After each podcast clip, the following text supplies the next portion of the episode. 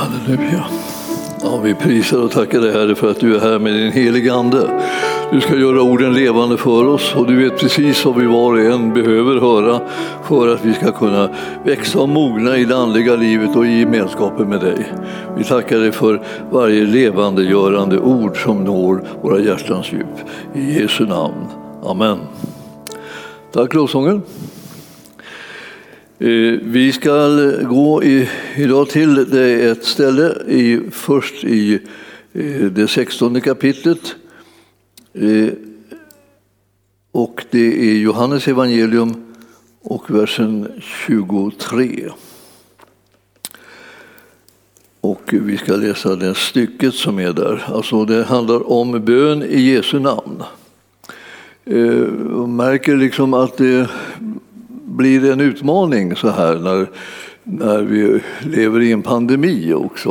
Och eh, människor blir attackerade och sjuka på olika sätt och det berör många. Och, och berör det inte en själv så berör det sådana som man känner. Eh, och, eh, och då, då blir det här med bön och bönhörelse någonting som man får kämpa lite med.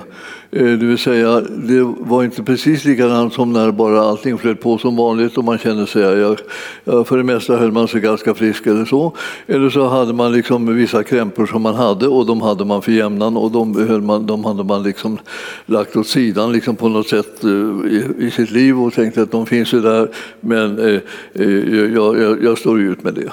Och så är det, var det inte mer än så kanske. Och, och så här, eh, allt det där liksom ändrar sig när det börjar bli liksom mera spritt och det börjar bli mycket rapport och mycket liksom tal om det. Och därför så vill jag tala lite grann med er om bön. För bön är ju liksom någonting som, eh, som inte mår bra av att man inte liksom tycker man kan läsa av det, att det, liksom, det blir effekt av när man ber.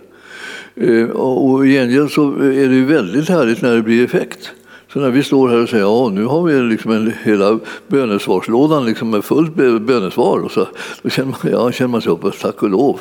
Gud, Gud hör bön, ja men det gör han alltid, vare sig lådan är full eller inte. Ibland så går vi helt enkelt bort och bära in vår tacksägelse för liksom, hälsan tiger still, som man säger. Alltså man, man, man glömmer bort det där, liksom, funkar det, ja men då så, då är allt väl, då pratar vi inte mer om det. Men vi ska alltid prata om eh, bön hennes svar. Och vi ska alltid tala om det här, hur Herren är trofast och vad han kan göra. Och sen är han inte bara liksom en springpojke, vår Herre, heller, utan det är liksom egentligen tvärtom. Eh, det är du som ska vara springpojken. Och, och herren, herren är den som är, som är, din Herre och han bestämmer och han ger dig liksom instruktioner vad du ska göra och hur du ska gå tillväga i olika situationer. Han håller på att lära oss att leva ett kristet liv i den här tiden. Alltså. Och nu ska vi ta och titta på några ställen bara om bön och då eh, blir det först så här att, att eh, eh, vi får undervisning av Jesus själv om bön i Jesu namn. Och eh, då läser vi alltså från 16 kapitlet i Johannes evangelium och vers 23 och neråt. Den dagen så kommer ni inte att fråga mig om något. Amen, amen säger jag er. Vad ni ber Fadern om i mitt namn, det ska han ge er. Hittills har ni inte bett om något i mitt namn. Bed och ni ska få, för att er glädje ska vara fullkomlig. Detta har jag talat till er i liknelser, men det kommer en tid då jag inte längre ska tala till er i liknelser utan öppet förkunna för er om Fadern. Den dagen så ska ni be i mitt namn Eh, och eh, jag säger inte att jag ska be till Fadern för er. Ty Fadern själv älskar er eftersom eh, ni har älskat mig och tror att jag har utgått ifrån Gud. Ja, jag har utgått från Fadern och kommit till världen. Nu lämnar jag världen och går till Fadern. Och då sa hans lärjungar, se nu talar du öppet och inte i liknelser. Nu vet vi att du vet allt och är inte beroende av att någon frågar dig. Därför så tror vi att du har utgått från Gud. Jesus sa, svarade där, nu tror ni. Eh, se, den tid kommer, ja, den har redan kommit, då ni ska skingras var och en åt eh, sitt håll och lämna mig ensam. Men jag är inte ensam, ty Fadern är med mig.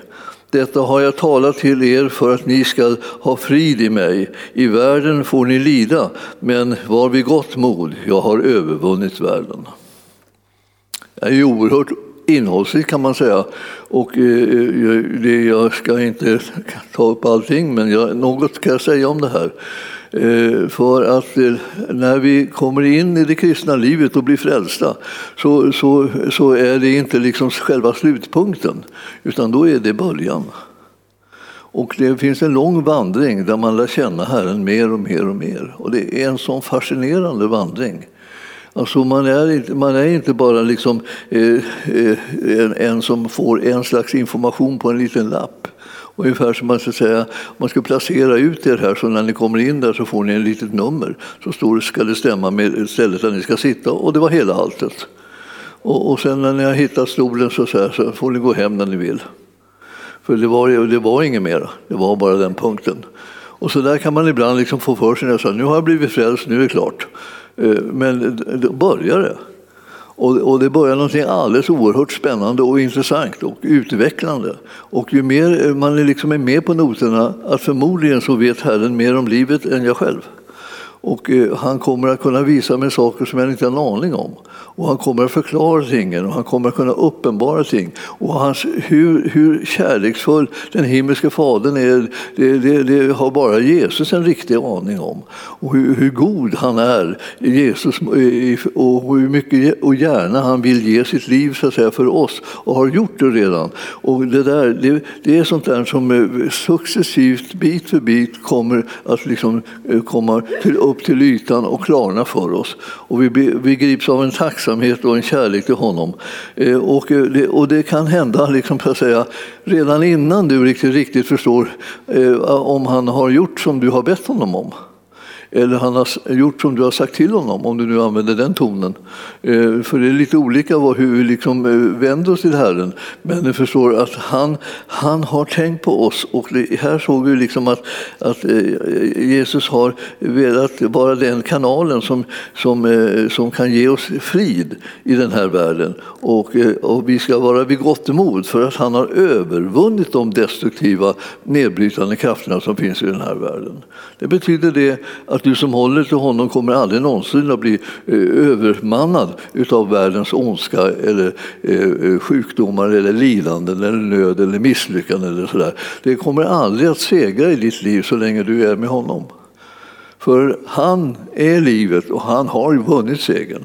Och det där liksom tar tid för oss att förstå. Hur, hur kan det vara eh, när jag tycker att inte, inte det och det fungerar och inte det och det går och det här har jag inte hittat någon lösning på. Så Ja, vi ska ta och titta lite grann bara kort på det här. Eh, för det första liksom finns det, säger Herren, vissa sanningar. Eh, en del av de där sanningarna som Herren talar till dig och mig, de är så, de är så fantastiska så att vi tycker att vi nästan skulle säga eh, bara har skyldigheten att säga emot honom. Därför att, men, det, var inte, det, var inte, det var ingen måtta på vad han liksom sätter igång och lovar och säger. Vi har väl varit med här och vi tycker inte vi känner igen att, liksom, att det blev så här bra. Eh, och ja, det står så här, vad, vad ni ber Fadern om i mitt namn, det ska han ge er. Ja, om det, var, om det var slut där med allt eh, liksom, som hade att göra med vår relation med varandra så kunde man säga det, eh, då tänker man ja men det verkar inte så. Det verkar ju... Ja, det har väl gjort. Det var, visst, visst har han gett mig saker som jag bett om men, men, men jag menar det verkar inte så bara rakt över och jämt och ständigt och så här. Vad, vad är det här då? Ja, vi, vi, vi, det, här är, det här är en början. Det här är den bästa information som du kan få i början. Nämligen att Gud är för att du ska få bönesvar när du ber. Och sen kommer det så småningom för, för, klart för dig att det du ber ska vara, vara i linje med hans vilja också. Och det, det du eh, ber om ska du få därför att han älskar dig. Och så håller det på så här, kodex till den ena biten efter den andra så här. Och till slut så börjar du ana så här, det här är ju alldeles ofantligt vilka möjligheter det finns. som du ännu inte har sett att de har slagit in, men de är på väg till dig därför att du håller på och växer och mognar och blir allt mer känd med vem Jesus är och vem den himmelske Fadern är. Han håller på att lära dig. Och då tycker jag, men jag har väl ingen att lära mig längre, jag har varit med länge. Liksom. Jag, jag, det jag, vill säga, jag kan uppmuntra dig med att du har massor som fortfarande väntar på dig, som du ska lära dig. Och det har vi allihopa så att säga. Hittills har ni inte bett om något i mitt namn. Mm, be och ni ska få, för att er glädje ska vara fullkomlig. Alltså då säger her, Herren Jesus så här, ni, ni har inte bett om något i mitt namn. Det har vi visst gjort, säger vi. Vi ber om i hans namn hela tiden. I Jesu namn, i Jesu namn, säger vi efter nästan varenda bön. Eh, det, det har vi väl gjort. Ja, men han säger, vad, vad, ja, men det, han säger ju alltså, eh, att vi, vi, har, vi, vi har inte bett om något i mitt namn, säger han. Det var väl kanske lärjungarna som hade runt omkring sig då, som var ovanligt outvecklade och omedvetna om hur de skulle be och så där. och så. Eh, nej, det, det, kan man nog inte säga om man tänker på vad de hade varit med om och vad de hade gjort när de har varit ute och eh, betjänat människor i namnet Jesus. De har ju botat sjuka och, liksom, och, och befriat människor från onda andar och, och gjort kraftgärningar av olika slag. Alltså, och de var till och med, de onda andarna var de underdåniga, de var ju liksom helt chockade.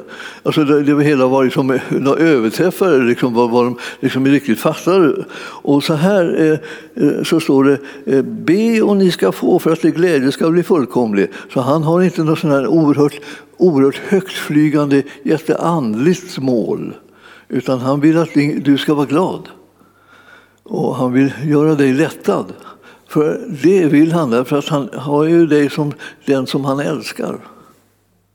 Och du behöver räkna in dig i den gruppen liksom, som är älskad av Jesus. Och det, är, det kan jag säga är ganska generöst till allihop. Även de som jag inte ser. Bara att de här på så här finns. Eller har funnits. Eller kommer att finnas allihop är älskade av Jesus. Det är därför som han har kommit till världen, för att alla människor ska bli frälsta. Alltså genom alla tider. Alltså han, han vill att alla ska bli frälsta. Och det här, det, här, det här kan man tänka sig, ja, men, alltså, be så ska ni få för att er glädje ska vara fullkomlig. Det måste finnas en liten hake här någonstans som gör det. Ja, alltså du förstår att när man ber så ska man bedja i, i, i tro på eh, vem han är och vad han har lovat och vad han har gjort. Så att du inte ber du kan inte be i tvivel, för det lär inte liksom öppna några dörrar, utan det är tro som öppnar dörrar. Och vad ska man ta sig till då? Jag kan väl inte hjälpa att jag, jag inte alltid liksom tror så bra och tror så här. Ja, nej, det, det, kan man säga, men du förstår, nu, nu är du ju på rätt plats så att säga. Nu är du inom hörhåll för ordet. Det är ordet, alltså gudsordet, som väcker tro. Ju mer man hör det, ju mer man hör det så, så väcker det tro och så väcker mera tro och väcker ännu mera tro. Till slut så går man omkring med en övertygelse som verkar vara bortom allt vett och sans. Man kan säga, vad har du för anledning att vara så säker på att du kommer att få det här? Alltså det är nästan omgivningen blir ilsk på en för att man bara går omkring och, och, och, och tror på det som Herren har lovat en. Du får vara lite realistisk, säger omgivningen, några som inte vill att man ska bli besviken. Man vill ju inte heller själv bli besviken, så ibland så håller man på att peppa sig själv med att jag kan inte begära att jag får allting som jag ber om. Och så, och, och så försöker man dämpa ner det hela lite så att vi, vi fortfarande ska vara glada.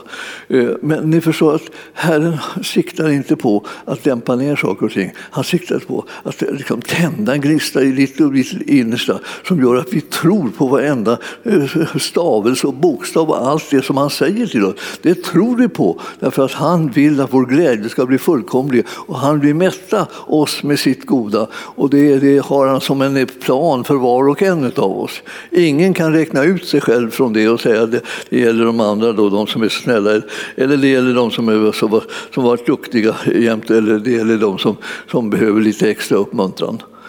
Och jag kan ju bita ihop ett tag till och vänta på min tur. Men, men så, så räknar han inte alls det här.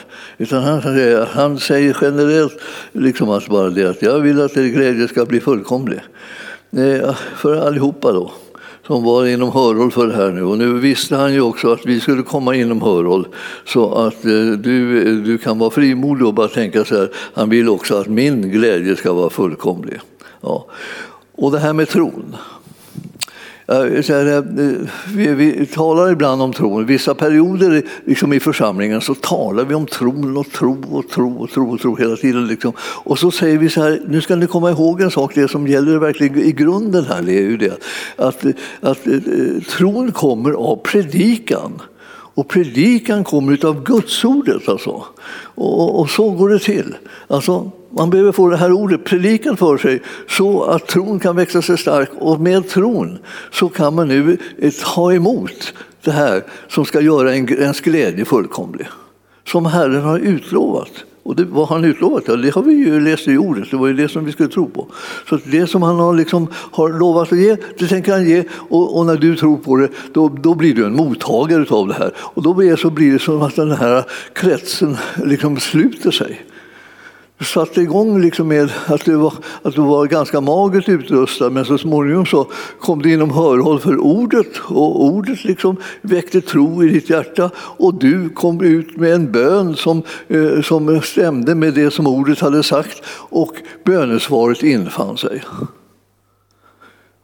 Och ibland tar det lite längre tid och ibland går det lite snabbare.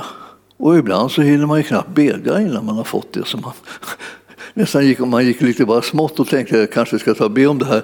Men, men jag har inte kommit till skott ännu. Och så, och så pang så är, är, är bönesvaret redan där. Och sen ska han inte vänta på att jag eh, formulerar en fin bön. Han behöver inte det heller om han inte vill. Utan han, kan liksom, han, tar, han tittar på hjärtat där och finns där den där tron eh, på att han vill höra bönen och ge dig det som du eh, ber om honom om när man känner till det här. Vad är löftena för någonting? Och löftena är viktiga, därför att löftena är det enda som riktigt kan ge en levande tro. Så eh, när, vi, när vi håller på med det här, nu talar Herren om det här, han sa eh, jag, jag har talat för att ni ska ha frid i mig. Alltså. Ni ska inte bli nervösa. Ni ska inte liksom jaga upp er. Ni ska inte tro att det är kört eller för, förtvivlat eller hopplöst eller omöjligt. Det är inte det ni ska tro. Ni ska tro att han är en bönhörande Gud. Det ska ni tro. Eh, det, det, det är liksom vår, vår, den luften som vi andas egentligen här på jorden. Så går vi omkring och så är vi, liksom, är vi de som är fyllda med tro på att Herren är trogen mot alla sina löften. Och de gäller för oss alla som har hört löftena och eh, eh litar på att han talar sanning till oss och vill oss väl och vill ge oss det som vi behöver. Så att eh, det är den här behovsdelen. Alltså den behovsdelen är jätteviktig för de flesta av oss. Vi är jättebra på att be behovsböner. Men när vi ska be sådana här böner, liksom, använd mig. Liksom, ta mig i din tjänst låt mig göra det som är din vilja och låt det liksom bli nummer ett i livet. och så här. Då, då är det lite längre, ligger lite längre bort liksom, på något sätt. Och, och, och, och, då får det inte bli för radikalt. och så. Tänk om man, om man, om man vill använda sig av din tid. Tänk om man, om man vill använda sig av din ork. Tänk om man vill använda sig av, av din förmåga att liksom vara generös och förlåtande och, och utgivande och, liksom, och att du ska glömma dig själv. och, här. Eh, det, det, är inte, det är inte helt enkelt. En del av oss har ju liksom personligheter som, eh, som, eh, som inte är så lätt att glömma bort. Vare sig för oss själva eller för omgivningen. Därför att liksom vi, vi breder ut oss, vi har behoven och det är stort och det är dramatiskt. Och så här. Men, men Herren Herren säger att jag, jag, jag, jag är den som är, ska vara nummer ett i ditt liv. Det blir en fantastisk befrielse eh, när du börjar liksom praktisera det här, att han är nummer ett. Ibland så säger man att man får ju saker och ting på hjärnan, eh, det vill säga att någonting fäster sig. Men man, det här fäster sig i hjärtat. Så när man, så småningom får man liksom Jesus och hans vilja på hjärtat. Det liksom brinner man för, så man, man liksom går omkring och längtar efter att se hur han leder en och hur man ska kunna tjäna honom, och hur man ska kunna besigna honom och hur man ska, ska kunna liksom göra det som, som, som han älskar. Så bara därför att man är så tacksam över det liv som man faktiskt har fått. Och, då, då, menar jag inte liksom att, att livet behöver se ut på ett speciellt sätt för att man ska vara tacksam. Utan det, det, jag är tacksam och du kan vara tacksam när du får lära känna Jesus. Det finns ingen som behöver vara utan den kunskapen eller den kännedomen att få lära känna Jesus. Jesus har gjort sitt yttersta för att du ska ha möjlighet att lära känna honom. Och när du, när du söker honom, då vet du, då finner du honom. Så det, det, alltså vissa saker är ju helt klargjorda. Och ibland så när vi sitter där och glömmer bibelordet och glömmer, glömmer vad det betyder och, och glömmer bort allting utom det att vi sitter och känner oss att vi, att vi har missat någonting eller att vi har blivit utan saker och, och vi har fått det mer komplicerat än andra som vi tittar på. Och de verkar ha det som så jättefördelaktigt och allting löser sig för dem. Och så, är, så sitter man själv där och, liksom och, och gnager eh, på knogarna och undrar varför får jag ingenting. Varför blir det ingenting som jag vill och varför får jag aldrig utvägarna och varför får jag inte bönesvaret och varför får inte jag hjälpen när jag bara liksom säger till det. Han, ja, han, ska vara, han ska vara så god. Och ibland så blir man som lite bitter då och, och, det ska man akta sig för. Då ska man sätta igång och odla gemenskapen med Jesus för det är det enda som biter mot sådana här eh, dumheter som bitterhet. Alltså bitterhet är ingenting för Guds folk. Utan det är någonting som är för Guds folk, det är kärlek och frid och, och glädje i den heliga Ande. Alltså. Det, är, det, det är sånt där som är, som är till för Guds folk. Så om han siktar på att man ska spruta ner dig med någonting så är det just det att han, han, han tar det. Men jag tänker på det lite mer ibland som en, liksom en, en brandslang som man kan hålla, hålla upp så här, spruta ner allihopa med, med kärlek och frid och glädje i den heliga ande så, här, så alla är som är dränkta av det bara så här, kan inte tänka en enda tanke på än just hur, hur, hur, hur översköljda de blev. Och visst, det är bra, det är massa tankar som man inte behöver tänka på.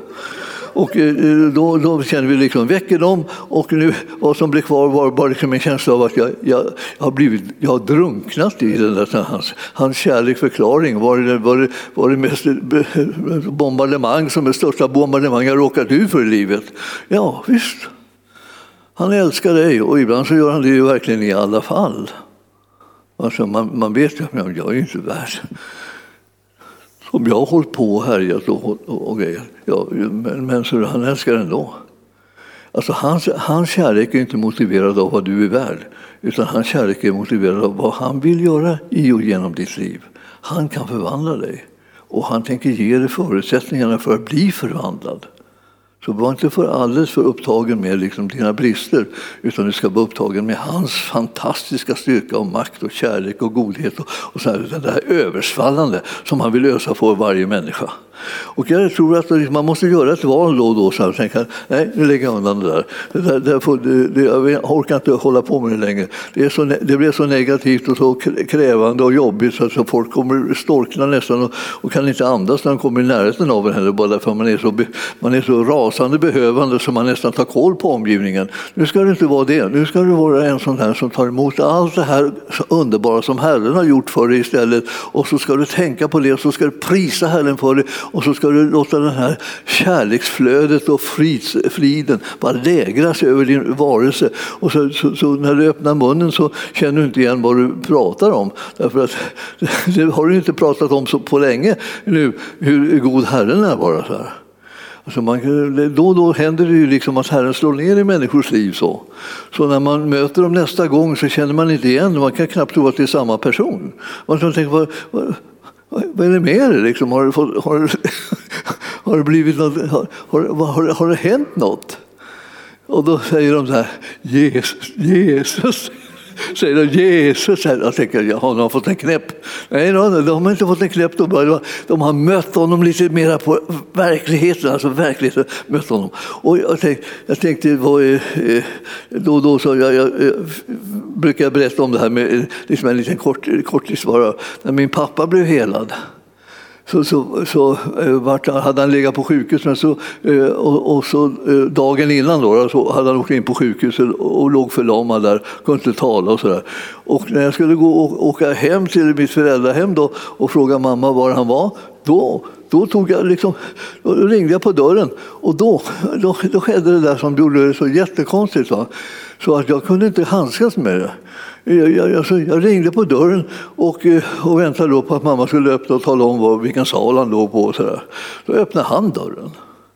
Alltså det var den värsta, det värsta chocken. Alltså, jag, jag, jag tänkte, jag, måste, jag blev tvungen att säga det som bara for ur munnen på mig. Jag hade önskat att jag inte sagt det för att han tyckte att det var väldigt humoristiskt. Men, men han sa, eh, jag sa så här, vad öppnar du dörren för? Alltså, han skulle inte vara där, han skulle ligga lam på sjukhuset. Han hade blivit hämtad med ambulans och grejer och konkade ut han bara. Det var ju, och jag vet han låg på soffan bara alldeles liksom. Jag gick inte att prata med honom. Eh, han var helt väck.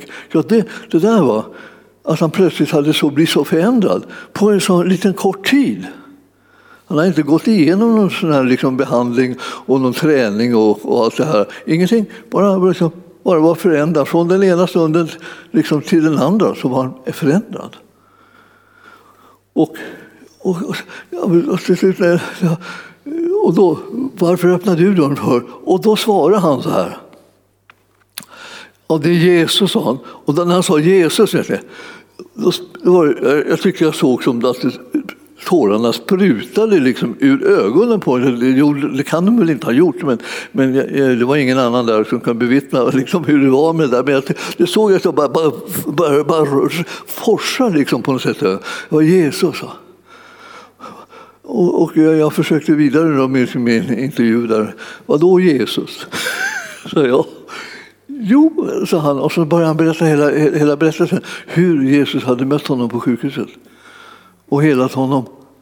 Säga, när han minst anade. Och plötsligt så, så var, sa bara läkaren, nu kan väl du gå hem. Så.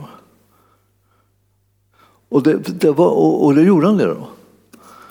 Och därför så fanns han där hemma och öppnade dörren när jag skulle, när jag skulle gå och ta reda på och göra sjukbesök hos honom på sjukhuset. Ju, han spolierade hela, hela planen för mig. Ja, men, men det var Jesus. Och, och, eh, min pappa brukar inte vara så känslosam. Alltså, jag kan inte minnas någon annan tillfälle så är det det att allt sånt har suddats ut efter den där gråtstunden. Men jag, inte, jag kan inte minnas att jag har sett liksom min pappa liksom bara gråta som, en, som, som, som ett barn. Då, alltså, samtidigt som han sken som en sol. Det hela var ganska eh, märkligt alltså, kan vi säga. Ja, det, det, här, det här var liksom en, en plötslig förändring. Va? Och dessutom var det ett plötsligt bönesvar. Fast jag fattade inte riktigt vad jag bad. Jag, jag bad ju bara som man ska ju bedja liksom att de ska bli friska och så Men, men som ni förstår så la inte jag upp någon plan liksom som, som handlade om att jag skulle rätta mig efter bönesvaret. Utan, utan jag hade tänkt att rätta mig efter att det inte blev ett bönesvar. I alla fall inte första taget. Det kunde dröja länge innan han blev återställd och så här. kanske aldrig blev bra, alltså, vad vet jag? Och så där, va? Men, men eh, jag bad ju lika fullt för, för honom att han skulle bli frisk. Men det där att bedja bara är ju inte hela saken. Utan beda kan vi ju allihopa. Liksom, eh, om man tänker bara säga olika ord, Liksom, eller ha lite önskningar, eller liksom, eh, lite allmänt sådär bara. Det kan man ju bedja, bedja, bedja det liksom, utan att det blir något särskilt. Det har vi ju alla erfarenhet av när vi har bett liksom, lite oengagerat eller, eller bara liksom, pliktskyldigast eller, eller någonting sånt där. Men så där att bedja och sätta tro till det det, det, det är någonting som man ibland inte riktigt vet riktigt när man gör. Och jag, jag, jag har tänkt på det där lite grann i efterhand. Att kunde jag, tänkte jag på vad jag gjorde när jag bad för honom? Alltså genuint ville jag naturligtvis ingenting mycket hellre än att han skulle bli frisk. Alltså jag, jag älskar min pappa alltså. alltså och eh, jag ville honom väl. Och, och, och kärleken var en ömsesidig. Alltså. Så att, menar, eh, det var inte någon tvekan på den punkten. Men jag trodde inte att jag hade bett, bett någon bön som var sån här eh, trosbön som därför skulle få ett sånt snabbt bönesvar. Sen var det inte säkert heller att det var min bön som gav bönesvaret. Det kanske var mammas eller, eller någon av mina sys syskons bön också. Jag, blev, jag fick inte riktigt klarhet över det där. Men alltså jag, blev, jag blev så häpen över det. Skulle det inte kännas annorlunda om jag bad liksom tidernas bön så här så folk liksom kom ur förlamning och kom ur liksom att tappa talförmågan och kom, liksom, och kom på benen och bara på liksom ett litet nafs. Ja, eh, jag tror att man kan lämna liksom ganska mycket av den där analysen därhen. Om du har hållit på med den någon gång, det har du säkert. Det eh, gör väl nästan alla kristna förr eller senare hamnar de i det där läget att de håller på och analyserar och undrar hur liksom det gick till. Och då tänkte de om jag nu behöver det kanske jag skulle kunna be på det där sättet en annan gång också. Precis så där. Men, eh, men jag tror att det hänger ihop med någonting som ska finnas i hjärtat eh, ändå, som inte nödvändigtvis blir något som du och jag tänker på. Så nu, nu, oj, oj, oj, vad jag tror i hjärtat. Liksom. Det, det, är ju är det inte alltid så, så näraliggande, utan man kan ju, man kan ju alltså tydligen tro med hjärtat och bedja en bön liksom utifrån det, även om man inte själv noterar det. Man märker att man ber, men man märker inte liksom vad det är för kaliber på bönen. Men Herren är den som på något sätt engagerar oss också från hjärtat och utåt när, vi, när, det, när det blir allvar i livet ibland. så. Och eh, eh, sen är det ju så att det behövs inte bara allvar utan det behövs också tro på Guds ordets löften och sånt där. Men vi ska titta lite grann så här. Jag bara vill säga till er att, att eh, Eh, det här eh, som Jesus säger då när han ska beskriva hur, ska, hur, man ska göra när man ber i hans namn. Be och ni ska få för att er glädje ska vara fullkomlig. Och det vill säga räkna med att han mer än gärna vill att du ska kunna få bönesvar. Alltså han, är på, han är på din sida eh, när det gäller det här bönesvaret, så rånar om det. Och, och, och därför så eh, eh ska du inte heller tänka så här att, att eh, be med, i hans namn, som det står i vers 26 där. Eh, så, så, så, är det inte så att, jag, eh, att, att, att, att ni ska bedja liksom i hans namn och be till Fadern för, för Fadern, han älskar er själv. Liksom så att säga. Fadern själv har en, en, en sån här kärlek till dig och mig som, som inte är beroende av att du behöver liksom ropa på Jesus för att han liksom ska komma in och, och också baxa upp din bön. Vi, vi, vi, ibland så är det som i himmelen så, så, så, så finns det, sitter ju Jesus där och manar gott för oss också.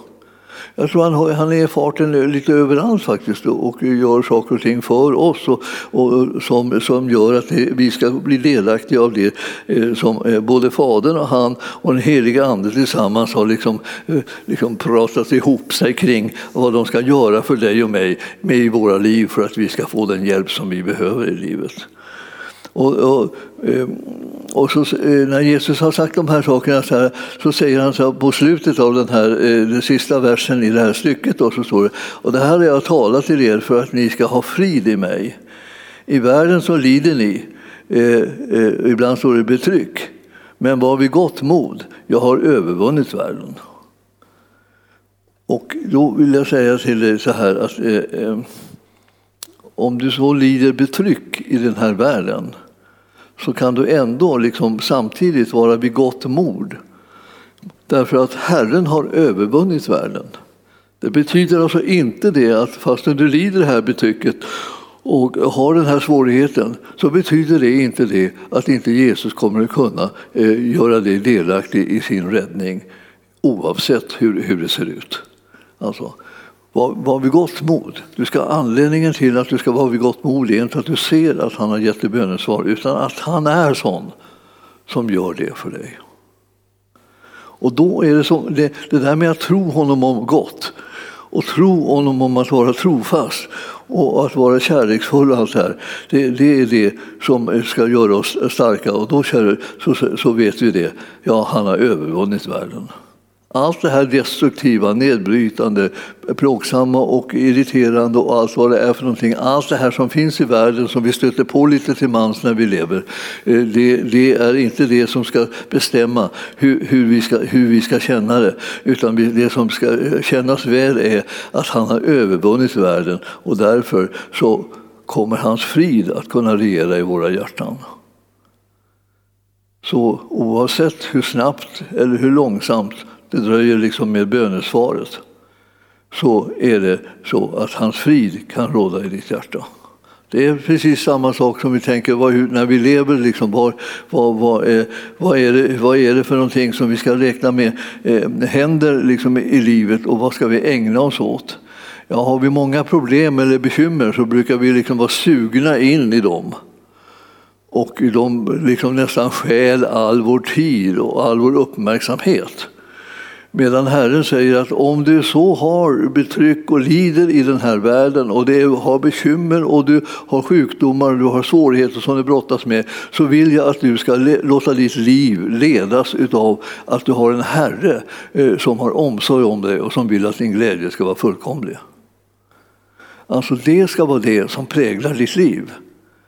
Han vill inte att det som är hindren och svårigheterna och mörkret och dess konsekvenser i den här världen ska liksom prägla ditt liv. Han vill att det som han är och det som han har gjort ska sätta sin prägel på ditt liv. Att du vet det, du vet det, han vill det väl han är på väg till dig, han kommer att hjälpa dig, han kommer se till att du får eh, del av det här goda eh, som han har förberett. Och när, när det kommer, eller, eller om det dröjer, eller om det, är, om det nu skulle vara så, och det vet jag inte jag, men, men att tänk om det uteblir liksom. Det blir ingenting av det. Så ska du inte missa ditt liv. Ja, jag kanske behöver säga det där en gång till på något sätt. Ska se om det kan komma ut på något bra sätt som, som du förstår. Alltså, om, om, om det är så att du har massa bekymmer och, och lidanden och svårigheter i ditt livs omständigheter. Och vare sig det är sjukdomar eller liksom människor som krånglar med dig och råkar med dig, eh, brist på massa saker som du skulle behöva och känna att du vill ha och allt det här. Om det sätter sin prägel och, och styr ditt liv, då har du kommit ut ur det som är Herrens vilja. Om det, du har kvar alla problemen och alla svårigheterna så kan du ändå välja att låta ditt liv präglas av vad han vill med dig. Ja, jag, jag vet, man skulle önska att han gjorde det på ett annat sätt. Då, då. Kan jag föreslå ett annat sätt? Ja, du kan föreslå det. Men jag skulle ändå vilja säga att om du nu inte blir av med de här sakerna i första taget så kan du inte gå där och låta i åratal bara de bestämma hur du ska uppleva ditt liv och hur du ska kunna leva ett liv som är meningsfullt och glädjefyllt och, och, och starkt på olika sätt. Det, kan du, det livet har sin källa i Jesus och inte i omständigheterna. Ja. Eh, nu, nu, nu har jag sagt det, och jag, jag står för det också, men jag menar, jag vet att det är inte liksom absolut det mest önskvärda uttalanden som man vill höra. Eh, det här är, det här är då den, därför som man säger sådana här saker, så här, vad vi gott mod, jag har övervunnit världen. Och hur, hur tänker lärjungarna eh, när de hör det? Tänker de så här, Ja, det märker jag. Eller tänker de så här, det har jag inte märkt. Eller har han? Har du sett något? Har jag sett? Alla, alla lärjungar tittar på varandra. Har du någon information här? Har han, liksom, har han övervunnit världen? Det har vi, ja, och det verkar ju inte liksom heller för någonting som blev bekräftat så väldeliga i första taget. Det var ju först vid uppståndelsen som det märktes att han hade vunnit seger till och med över döden. Men redan när han sa det så var det en kallelse till dem att inte låta sig styras eller manipuleras eller skrämmas eller så av det som hände i världen utan låta sitt liv präglas av gemenskapen med honom. Han var den som vann segern. Det talade han om redan i förväg, så att säga, innan någon seger syntes. Ja, eh, det där, det där var en, en eh, introduktion alltså, om, om hur, hur, man, hur, man ska, eh, hur man kan bedja. Liksom. Och eh, sen, sen, så finns det då liksom olika, olika böner här som i Johannes. Han, han är ju väldigt mycket för de här, de här olika bönerna som man, man, kan, man finner. De är, den överste prästerliga bönen det är den bönen som han själv ber för sitt folk, för oss. Alltså. Och den kommer i 17 kapitlet här i Johannes. Och då är det liksom bönen för oss oss alla troende, oss alla som tillhör honom och för vilka han ger sitt liv. Och nu ger han ju sitt liv för alla människor. Eh, men när jag talar om det här, att jag säger för oss, så de som märker av det här, hur han har gett sitt liv för alla människor, det är de som tar emot det. Så att eh, man, man kan känna liksom att det, det är givet till alla, men alla har inte tagit emot det. Och de flesta av oss har väl sådana där erfarenheter, antar jag, att man har levt en, ett, en bit av livet så här säga, då man inte hade tagit emot Jesus. Och sen så kom man i en situation då man blev erbjuden det här och, och tog emot Jesus. Så att den första delen då så märkte man inte vad Jesus hade gjort för en. Men när man väl hade fått tro på honom och inbjudit honom i sitt hjärta började man märka vad han har gjort för en. Och då är det det här livet så att säga, som han talar om, om, om att han, då kan han verka som en överstepräst. Han kan frambära sig själv som ett offer. Och han kan vara alltså den som frambär offret och han kan vara den som är själva offerlammet. Och det här talar han om att det här är det för mig, alltså jag har gett mitt liv för er. Jag frambär det frivilligt och, eh, och jag, jag är därför i prästtjänsten. Men jag är också själva lammet eh, och det ger jag eh, frivilligt. Och sen han, går han även i himlen omkring och syns vara ett lamm som är, har blivit slaktat. Så det syns, så det, det kommer aldrig att suddas ut att han är lammet som har blivit slaktat. Det oskyldiga lammet alltså. Det rena lammet som man säger, utan någon brist, utan någon synd, utan något, något mörker så att säga, har kunnat få någon makt med honom. Det är det lammet som han är och därför så kan han eh, offra sig själv i, i, i vårt ställe så att vi blir fria. Det här, eh, det här när vi läser Fader, alltså eh, stunden har kommit.